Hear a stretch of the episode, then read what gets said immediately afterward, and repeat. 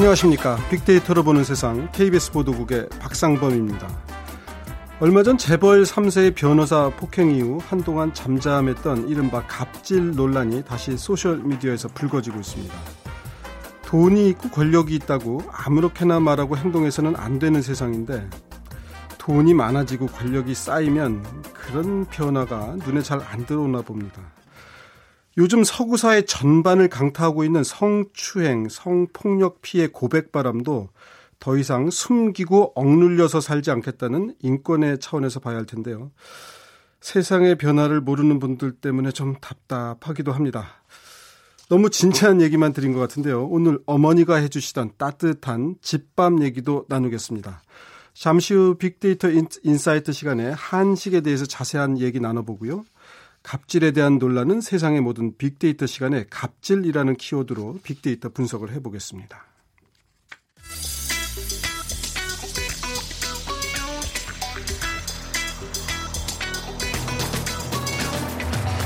오늘 여러분이 궁금한 모든 이슈를 알아보는 세상의 모든 빅데이터. 다음 소프트 최재원 이사가 분석해드립니다. 어서 오십시오, 최 이사님. 네, 안녕하세요. 갑질. 그러니까 하여튼 갑과 을의 관계에서 갑이 이제 권력이 있거나 하여튼 뭐 돈을 주거나 그러는 분들이 보통 계약 썼을 때 하여튼 뭐 집주인이 갑이고 그런 거잖아요. 그렇죠. 전세 계약 썼으면 갑을 네. 물건 사고 팔 때도 물건 파는 사람이 갑이에요? 사는 사람이 갑이에요? 어, 사실 심리적으로는 사는 사람이 갑으로 느껴지긴 하는데요. 네. 뭐 계약 관계를 보면 사실은 어, 좀 달리 보일 수도 네, 있는 물건 거죠. 파는 사람이 보통 갑이고 그렇죠. 사는 사람이 을이고 그러죠. 근데 네. 지금까지는 아마 공급자 위주의 사회였으니까 네. 파는 사람이 좀 더 우위에 섰는지도 모르겠어요. 그렇죠. 갑을은 또 누가 그러더라고요. 아쉬운 게 있는 사람이 을이라고. 아, 쉬운 게 없으면 저 갑이 되는 거고 아쉬운 게 있으면 뭘 좀 받아야 되고. 뭐- 갑을의 의미가 조금 확대 해석이 되는 건 맞는 것 같아요. 네. 그죠? 계약 관계가 아니더라도. 네, 그래서 예. 저도 자꾸 세상에 바라는 걸 좀 줄여가고 있는데 그러니까 바라는 게 없으면 을이 아니다 그래서 직장 내에서도 뭐 선배가 후배한테 어떻게 예. 보면은 막 대하는 것도 어떻게 갑질이죠. 부당하게. 선배라는 네. 이유만으로 후배들한테 행동하면 그것도 갑질이 되겠죠. 네. 근데 우리 사회가 이제 이런 분야에 대해서 얼마 전부터 좀 예민해져서 이제 갑질이라고 하는 어떻게 보면 참 신조어가 이렇게 생명력을 갖고 오랫동안 가는 것도 우리 사회 어떻게 보면 좀 불행한 단면이에요. 그러니까 이게 해결이 안 된다라고 봐야 되는 건지 예. 끊이지 않게 이게 잊을만 하면 나오고 예. 있는데요. 요새는 그 김동선 씨든가요? 그 네네. 하나그룹 3세. 재벌 3세. 예, 그 폭행 논란 때문에 다시 요새 갑질 얘기가 나오는 모양이죠. 네, 뭐 그전에도 뭐 직위를 이용한 직장 내에서 뭐 갑질 성범죄도 있었고요. 그리고 네. 이번에 재벌 3세의 변호사를 상대로 한 갑질 폭행 등 끊이지 않는 이 갑질 논란이 이어지고 있는데 2015년부터 2017년까지 갑질에 대한 관심도를 쭉 살펴보면 가장 많이 갑질에 대해서 얘기가 나온 건 공감병 갑질 사건이었습니다. 네. 이게 아마 2000 그 17년 올해 들어서 나타난 사건이었고요.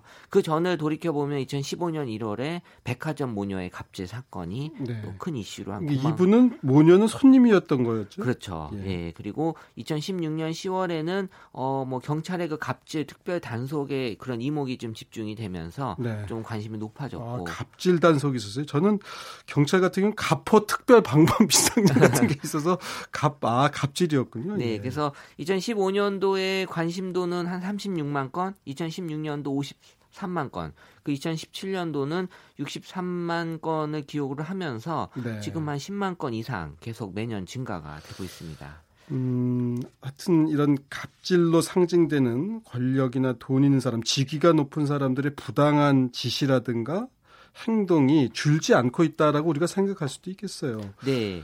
주로 근데 그러면은 이런 공간이라고 그럴까요? 갑질하는 곳은 어디예요? 그러니까 3년 동안 빅데이터 상에서 갑질과 관련해 가장 많이 등장한 뭐 공간, 장소는 네. 어 직장인 76%가 이 갑질을 경험했다고 한다고 하는데요. 바로 회사로 나타났고요. 네. 그리고 이제 아파트가 2위로 올라왔습니다. 아파트요? 아마 그 관리하시는 아, 분들의 경비원분들을 뭐 이렇게 함부로 갑질이. 이제 해고하고 그런 네. 것과 관련된 거겠군요. 그리고 막말하고. 네, 세 번째로는 이제 백화점이 네. 올라왔고요. 그리고 이제 우리가 잘 아는 가맹점 갑질 예. 논란, 예. 그리고 이제 다섯 번째가 군대로 예. 기록이 되고 있었는데 그렇군요.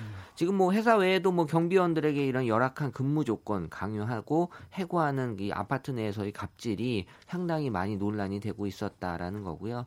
그리고 뭐 백화점 사건 이후에는 이제 백화점에서의 일들은 많이 줄어들긴 한 것 같은데 어, 올해 이 공감병 갑질 사건으로 인해서 이 군대 갑질 방지법이라는 법안이 발의되기도 했죠. 네. 네.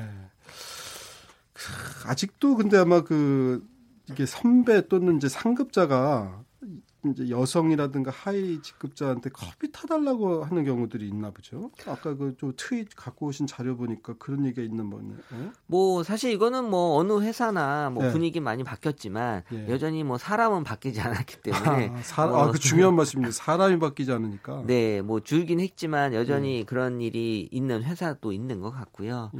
그러니까 이런 갑질 사태에 대해서 사람들이 보이는 반응을 좀 분석을 해보면 네. 당연히 이제 뭐 부정 비율이 높게 나타나긴 하겠지만 얼마나 높은지 보게 되면 한 82%의 그 음. 부정 감성이 올라오고 있습니다. 그러니까 뭐 행포다, 의혹이다, 부당하다, 심하다, 욕설이다. 그럼 나머지 뭐 긍정도 있는 거야라고 보게 되면 예. 사실 갑질이 아닌데도 이제 갑질로 비춰지는 경우도 예. 분명히 있기 때문에 예. 뭐 그런 부분도 어떻게 보면 좀 가만히 돼야 될 필요가 있다. 그러면서 음.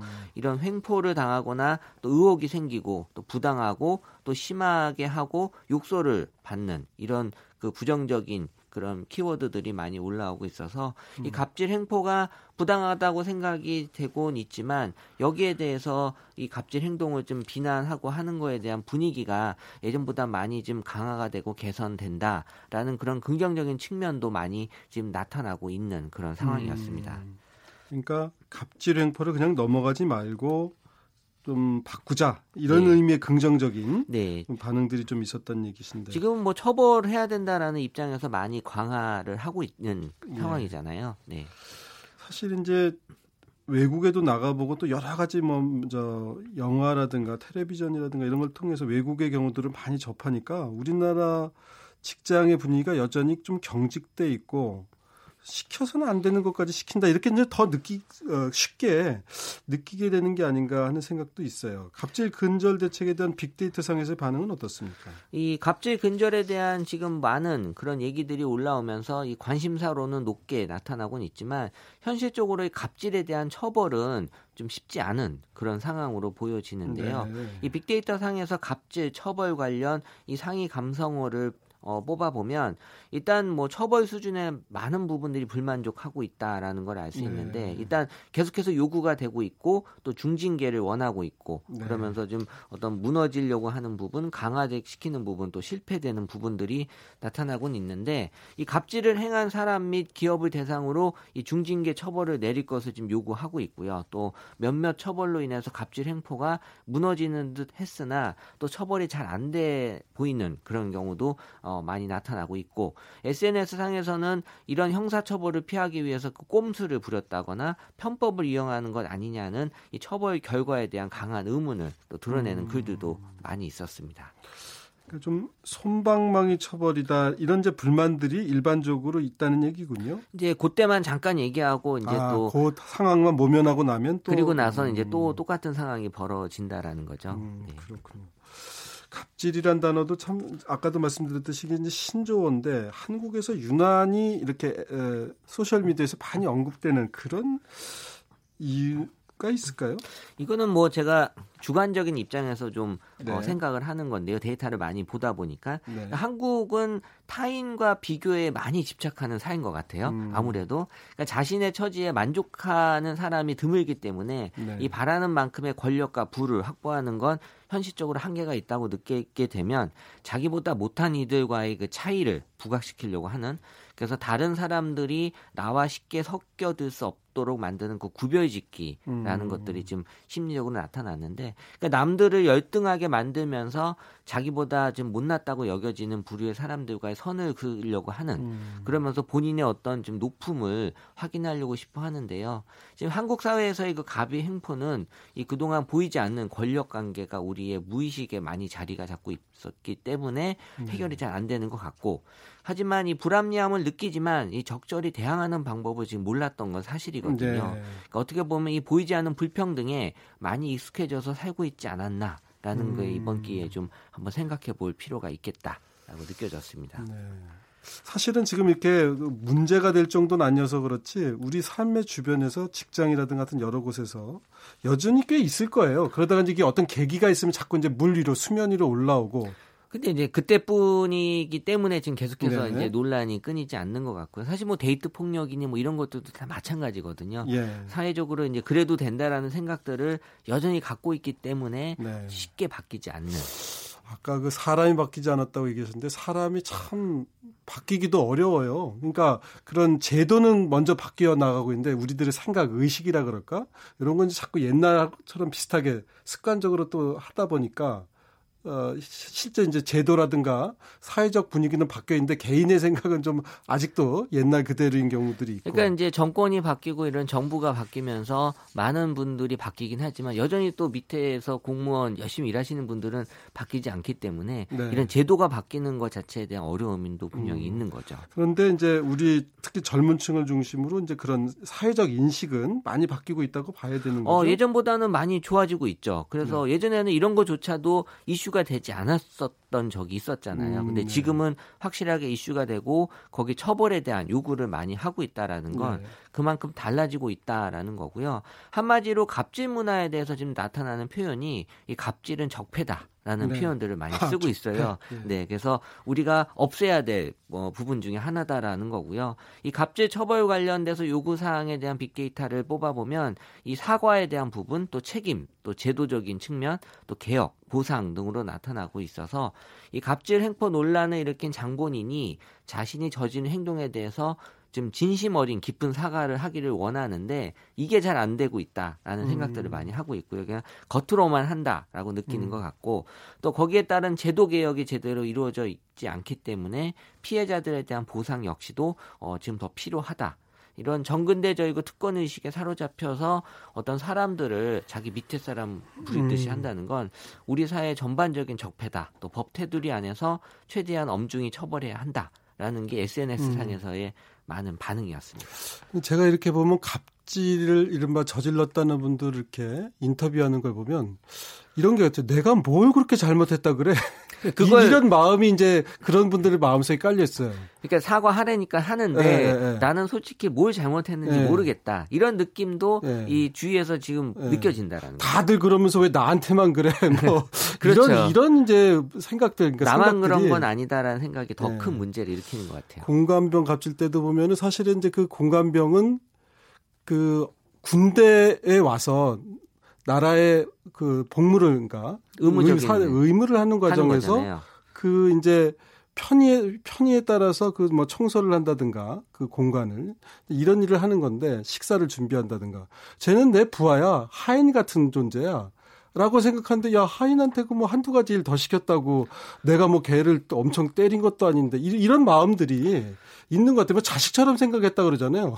그 자식은 내 맘대로 해도 된다고 생각하는 건지 잘 모르겠지만. 그 예전에는 그런 것들에 대해서 그러려니 하고 받아들인 것도 있고 네. 또 거기에 대한 또 보상도 적절하게 네. 이루어지다라고 생각하시는 부분도 있는데 지금은 내가 당하기만 하는 걸 원치는 않거든요. 그렇기 때문에 많은 분들이 네. 거기에 대한 반발을 지금 하는 것 같고 네. 저는 우리 언어에서도 이런 것들이 좀 많이 영향을 주는 것 같아요. 음. 우리는 이 높임말과 이런 것들이 음. 다른 나라에 비해서 아주 강하잖아요. 예. 그러다 보니까 처음부터 나와 저 사람과의 관계 자체가 수직적이죠. 언어로 예. 표현이 되다 보니까 이런 게더 음. 다른 나라에 비해서 강하게 보여질 수 있다. 최근에 이제 뭐 미국, 유럽 전부 그 한 10년 전에 성추행 뭐 이런 행동까지도 전부 이제 고백하고 어, 사과하고 경우에 따라서 사퇴하고 유명 앵커들도 미국의 경우 이제 그런 걸 보면서 저도 느끼는 게 어느 나라나 오랫동안 묵인되었다거나 하는 그런 어, 위계적 어떤 관계에 관계. 생기는 문제들 이런 것들이 이제 한번 좀 정리되는 것 같아요. 지구촌 차원에서. 다른 나라도 마찬가지인 네, 것 그러니까요. 같죠. 네. 그래서 좀 생각들을 정말로 좀 달리하실 때가 됐다 하는 생각이 듭니다. 최재현 이사님 오늘 말씀 잘 들었습니다. 네, 감사합니다. 네.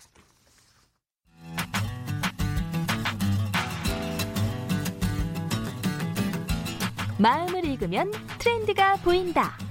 빅데이터 insight.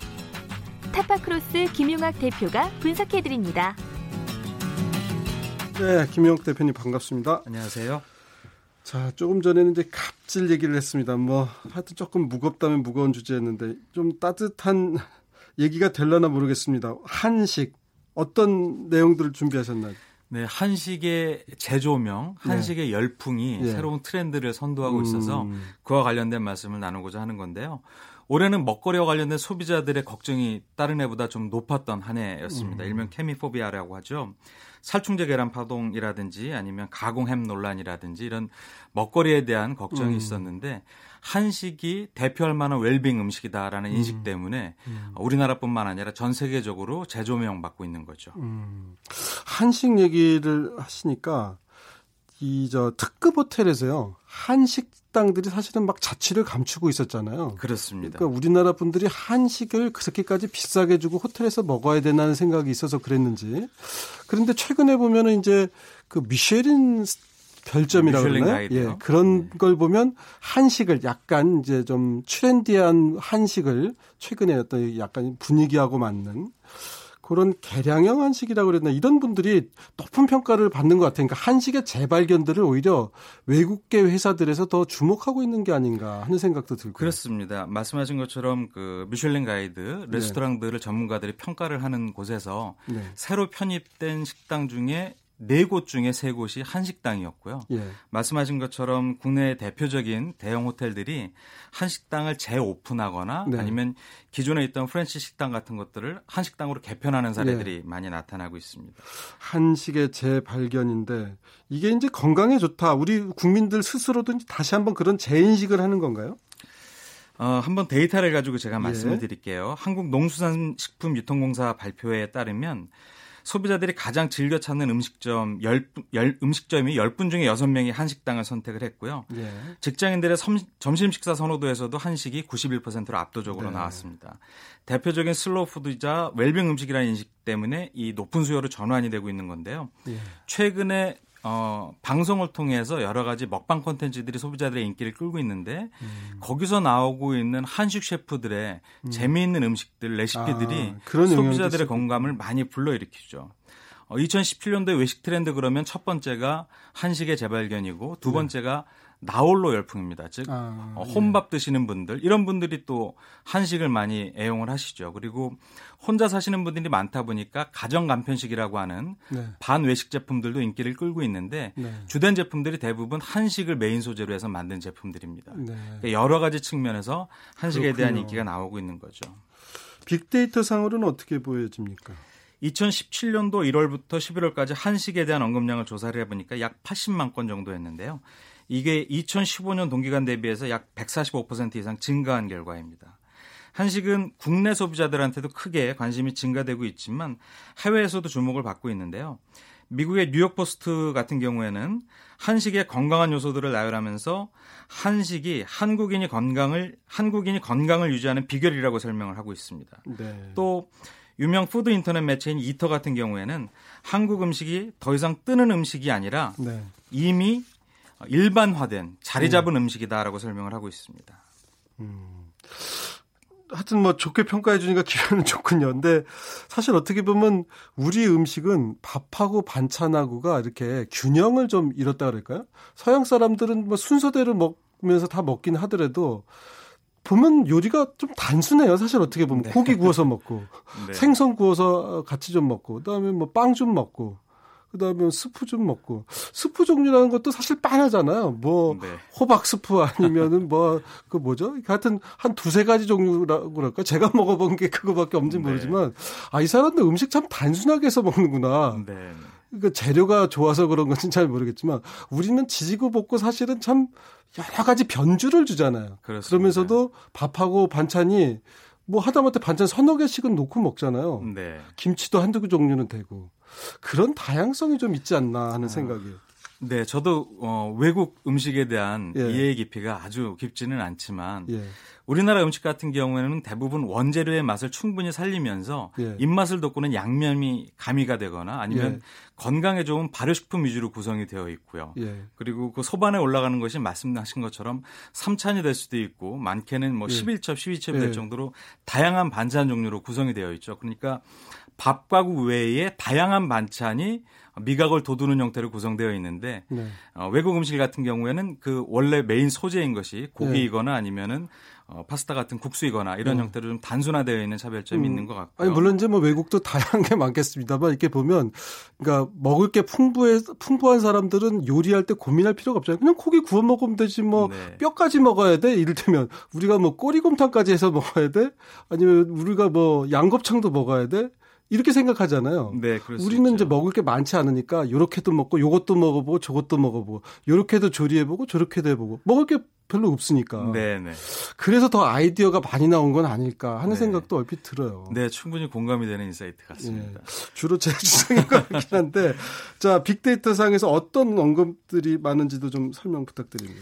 네, 그 한식과 관련된 연관어를 연차별로 분석을 해보니까 예. 공통적으로 맛에 대한 관심도가 높게 나왔고요. 맛, 다음에 네. 건강에 대한 인식도 높게 나왔습니다. 그런데 2015년도에 비해서 2017년도에 새롭게 떠오르는 연관어가 혼자라는 키워드였습니다. 네. 그러니까 혼자 계시는 분들, 나홀로족들 혹은 1인 가구들이 한식을 애용하는 경우들이 굉장히 많았고요. 대표적, 대표적인 메뉴 같은 경우에는 역시 김치를 소재로 한 음식이라든지 아니면 비빔밥이나 아, 각종 구이류가 많이 나왔습니다. 네. 그러니까 건강을 챙기- 챙기고자 하는 혼자 계신 분들이 한식을 많이 챙기고 있는 거고요. 네. 외국인들 같은 경우에는 역시 대표적인 음식인 김치에 대한 선호도와 관심이 굉장히 높게 나왔습니다. 네. 감성 분석을 통한 만족도를 조사해 보니까 한식에 대한 긍정 담론은 무려 한 90% 정도로 전반적으로 만족도가 매우 높았습니다. 맛이 좋다라든지 다양한 반찬이 있다라든지 푸짐하다 네. 뭐 이런 얘기들이 좀 나왔고요. 부정적인 측면의 얘기들은 가격이 다소 비싸다거나 음. 아니면 조리의 힘듦, 수고로움을 지적하는 분들도 계셨습니다. 한식, 예, 한식도 비싼 건 비싸죠. 어, 이제 조금 전에 저도 말씀을 드렸습니다만 하여튼 이런 이제 식당에서 퓨전 한식 이런 걸 하는 곳들도 꽤 많아졌죠. 굉장히 많아졌습니다. 네. 그래서 이 건강한 식재료를 활용해서 다양한 메뉴로 소비자들한테 접근하고자 하는 노력들이 많이 나타나고 있는데요. 전통 한식을 기반으로 양식의 레시피를 더한 퓨전 한식 메뉴 개발이 적극적으로 나오고 있습니다. 네. 말씀하신 말씀드린 것처럼 이런 것들은 SNS나 방송 매체를 통해서 확산되는 경향이 있는데요. 뭐 죽이나 비빔밥 같은 대표적인 음, 음식들 같은 경우도 네. 어, 퓨전화해서 네. 어, 외국 음식의 조리법 같은 것들을 가미한 상품들이 많이 나오고 있고요. 네. 어, 뭐, 빵 같은 경우도 비빔빵이라든지. 비빔빵이요. 네. 제가 특정 브랜드를 마- 말씀드릴 수는 없습니다만, 예. 흑임자 같은 전통적 식재료를 이용해서 젊은 층을 공략하는 상품들도 예. 굉장히 좋은 인기를 끌고 있습니다. 전통을 재해석하는 거. 그 좋은 일이죠. 예. 자, 식품업계 반응은 어떻습니까? 한 대형 쇼핑, 홈쇼핑 업체가 유명 한식 레스토랑의 인기 메뉴를 홈쇼핑을 통해서 판매를 했는데, 네. 무려 5천 세트가 단기간에 팔렸습니다. 오. 또 가정간편식 측면에서도 굉장히 두드러진 특징이 있는데 전자레인지를 통해서 조리가 가능한 찜이나 볶음 요리 같은 것들이 소비자들한테 굉장히 큰 인기를 끈 바가 있고요. 네. 라면 같은 경우에도 전년도 같은 경우에는 중식 라면, 뭐 짜장 라면이나 짬뽕 라면 같은 것들이 인기를 끌었는데 올해는 한식을 소재로 한 라면들이 굉장히 큰 인기를 끌고 있습니다. 지금 이 간편식 얘기를 하셨는데 참 전에보다 다양해지고 저도 이렇게 그런 마트나 식품 코너에 가보면 한 번씩 먹어보고 싶은 게 많아요. 또 먹어보면 그러니까 웬만큼 솜씨 있는 요리사까지는 아니어도 꽤 잘 돼 있더라고요. 네, 뭐 저는 입맛이 저렴해서 그런지 예. 전문 식당에서 나오는 예. 뭐 사골 음식과 전혀 예, 손색이. 예, 예. 없는 그런 음식들이 나오고 있습니다. 예전에는 사실 간편식이라는 게 한두 가지 종류로 되게 좀 제한돼 있었는데 요즘은 온갖 찌개류부터 시작해 가지고 아 이런 것들이 또 한식을 호- 이제 혼밥 혼자 식사하시는 분들과 맞물리면서 커지고 있거든요 영향력이. 네. 그리고 호텔도 아까 제가 참 아까 말씀을 잠깐 드렸는데 이제 다 없어지던 한식당이 다시 좀 생기는 상황입니까? 네, 최근에 그 한 특정 호텔 같은 경우에는 농촌진흥청과 협약을 맺고 종가 음식을 계승 발전하기 위한 음식을 발굴한 바가 있습니다. 12종가의 음식을 발굴해서 산업화하는 사회공헌 활동 같은 것들을 하고도 있고요. 우수한 식재료를 호텔 내 레스토랑에서 맛볼 수 있는 서비스들 같은 경우도 있고요. 말씀하신 것처럼 예전에는 없었던 한식당 같은 경우들을 재오픈하는 음. 경우들도 굉장히 많아진 거죠. 한식, 한식이 이제 외국인들한테서 건강한 음식이다. 이런 이제 인식들은 이제 일식이 그런 과정을 사실 거쳐서 그렇죠. 보편화 대중화 됐는데 어떤 분들은 또 그러더라고요. 우리 너무 그냥 그 한식이다 그러면 우리가 생각하는 한식에 너무 집착할 필요는 없다. 그러니까 네. 보편성을 갖기 위해서 어느 한 단계를 뚫어야 하는데 그러니까 예를 들면 뭐 김치라든가 이런 것도 일본 기무치가 쫓아오고 있잖아요. 그렇습니다. 그러니까 그러면 어떻게 하는 게 이제 많은 분들이 어, 접할 수 있게 하는지를 고민해야 된다는 분들이 있어요. 요즘 한식 세계화 바람은 어느 쪽으로 가고 있는지 좀 궁금합니다. 네, 그 농림축산부가 기존의 한식재단의 이름을 한식진흥원으로 변경하고 네. 한식 콘텐츠 플랫폼을 구축하고 홍보 네. 매뉴얼 같은 것들을 제작해서 한식의 세계화를 어, 굉장히 주도하고 있는데요. 한 식품 관련 대기업 같은 경우에는 미국 시장을 공략을 하고 있습니다. 그래서 미국 TV를 통해서 한식의 가, 한식 가정 간편식 브랜드 광고를 하고 있고요. 매출 목표 같은 경우에도 2020년에 약 3조 6천억으로 굉장히 공격적인 사업을 전개를 하고 있는 것이죠. 그 나라 고유의 입맛이라든지 문화 이런 부분들과 절묘하게 혼합을 해서 우리나라 한식의 정체성을 살리고 또 현지 고객들의 입맛에 맞는 제품들이 많이 발굴이 되고 있습니다. 예. 그 뭐 한식 페스티벌도 열린다고요? 네, 지난 9월에 아, 열렸죠. 예, 예, 2017 월드 한식 페스티벌이 열렸는데요. 한식 세계를 만나다라는 주제 가지고 이제 열렸습니다. 국내 전통식 문화에 대한 이해와 친밀도를 높이고요. 한식에 대한 긍정적 이미지를 확산하기 위한 것인데요. 여기에는 뭐 이탈리아의 어, 노동국장이 참석한 바도 있고요. 또 한식 우수성을 홍보하기 위한 서포터스 음. 같은 경우도 어, 만들어져서 홍보 활동을 하고 있고요. 근데 이런 행사에 대한 소비자들 반응이 대부분 긍정적입니다. 음. 볼거리나 먹거리 자체가 굉장히 다양한 축제이다. 또 재미있는 한식 메뉴를 발견해서 기쁘다. 이런 평들이 음. 주로 어, 이루고 있습니다. 이게 이제 한식을 그냥 빨리 알리고 싶으니까 사실 이제 전에 이명박 대통령 부인 김윤, 여, 김윤홍 여사 같은 경우도 이런 거 이제 앞장서시고 그랬는데 이게 이제 너무 의욕이 앞서다 보면 이런 게 자연스럽게 문화라는 게 퍼지는 거지. 야, 이거 뭐 제품 개발해서 수출하듯이 너무 그럴 필요는 또 없지 않나 하는 생각도 들어요. 네, 이 민간과 예. 그리고 정보 혹은 관이 협업을 잘 해야 되는데요. 예. 처음에 트렌드를 만들고 관심을 불러일으키기 위한 정부의 노력도 중요하지만 예. 시장에 대해서 충분한 이해를 가지고 예. 정말 민간 기업들이 자체의 순익을 내기 위한 적극적인 활동 예. 그리고 그런 부분들이 소비자의 만족도를 높이기 위한 형태로 전개돼야지만 음. 실효를 거둘 수 있을 것 같습니다. 사실은 뭐 우리나라 높은 분들이 무슨 장관들이 나가서 홍보한다고 될 일은 아니고 오히려 이제 외국의 요리사 그 고든 램지든가요? 네, 네. 그런 분들이 평가해 주는 거 하나하나가 사실은 큰 힘이 되잖아요. 말씀하신 고든 램지 같은 경우에는 한식은 유럽 음식과 어깨를 나란히 할 만큼 세계적인 음식이다라고 극찬을 하고 있죠. 예. 실제로 한식은 세계 주요 국가에서 많은 인기 팬들을 어, 인기를 끌면서 팬들을 모으고 있습니다. 그러니까 건강한 먹거리가 전 세계적인 추세이거든요. 음, 이런 음. 부분에서 한식의 경쟁력이 돋보인다라고 볼 수가 있을 것 같고요. 실제로 한국은 비만율이 낮으면서도 인당 채소 소비량이 세계 2위인 국가이기도 합니다. 네. 또한 다 아시는 것처럼 된장이나 고추장 같은 발효식품이 굉장히 월등히 앞서 있고요. 그래서 한식의 가능성이라든지 아니면 기회 같은 경우 앞으로 무한히 확장될 것 같습니다. 알겠습니다. 하여튼 외국 분들이 주목을 하고 있다니까 기분이 좋으면서도 자, 하여튼 자연스럽게 네, 한식 세계화가 이루어졌으면 하는 바람입니다. 지금까지 빅데이터 insight의 타파크로스 김용학 대표였습니다. 고맙습니다. 감사합니다. 자, 빅데이터로 보는 세상 이제 마칠 시간이 됐는데요. 오늘 마지막으로 김범수의 집밥, 네, 집밥 얘기를 하던 중이었으니까요. 들으면서 마치도록 하겠습니다. 저는 내일 오전 11시 10분에 다시 찾아뵙겠습니다. 고맙습니다.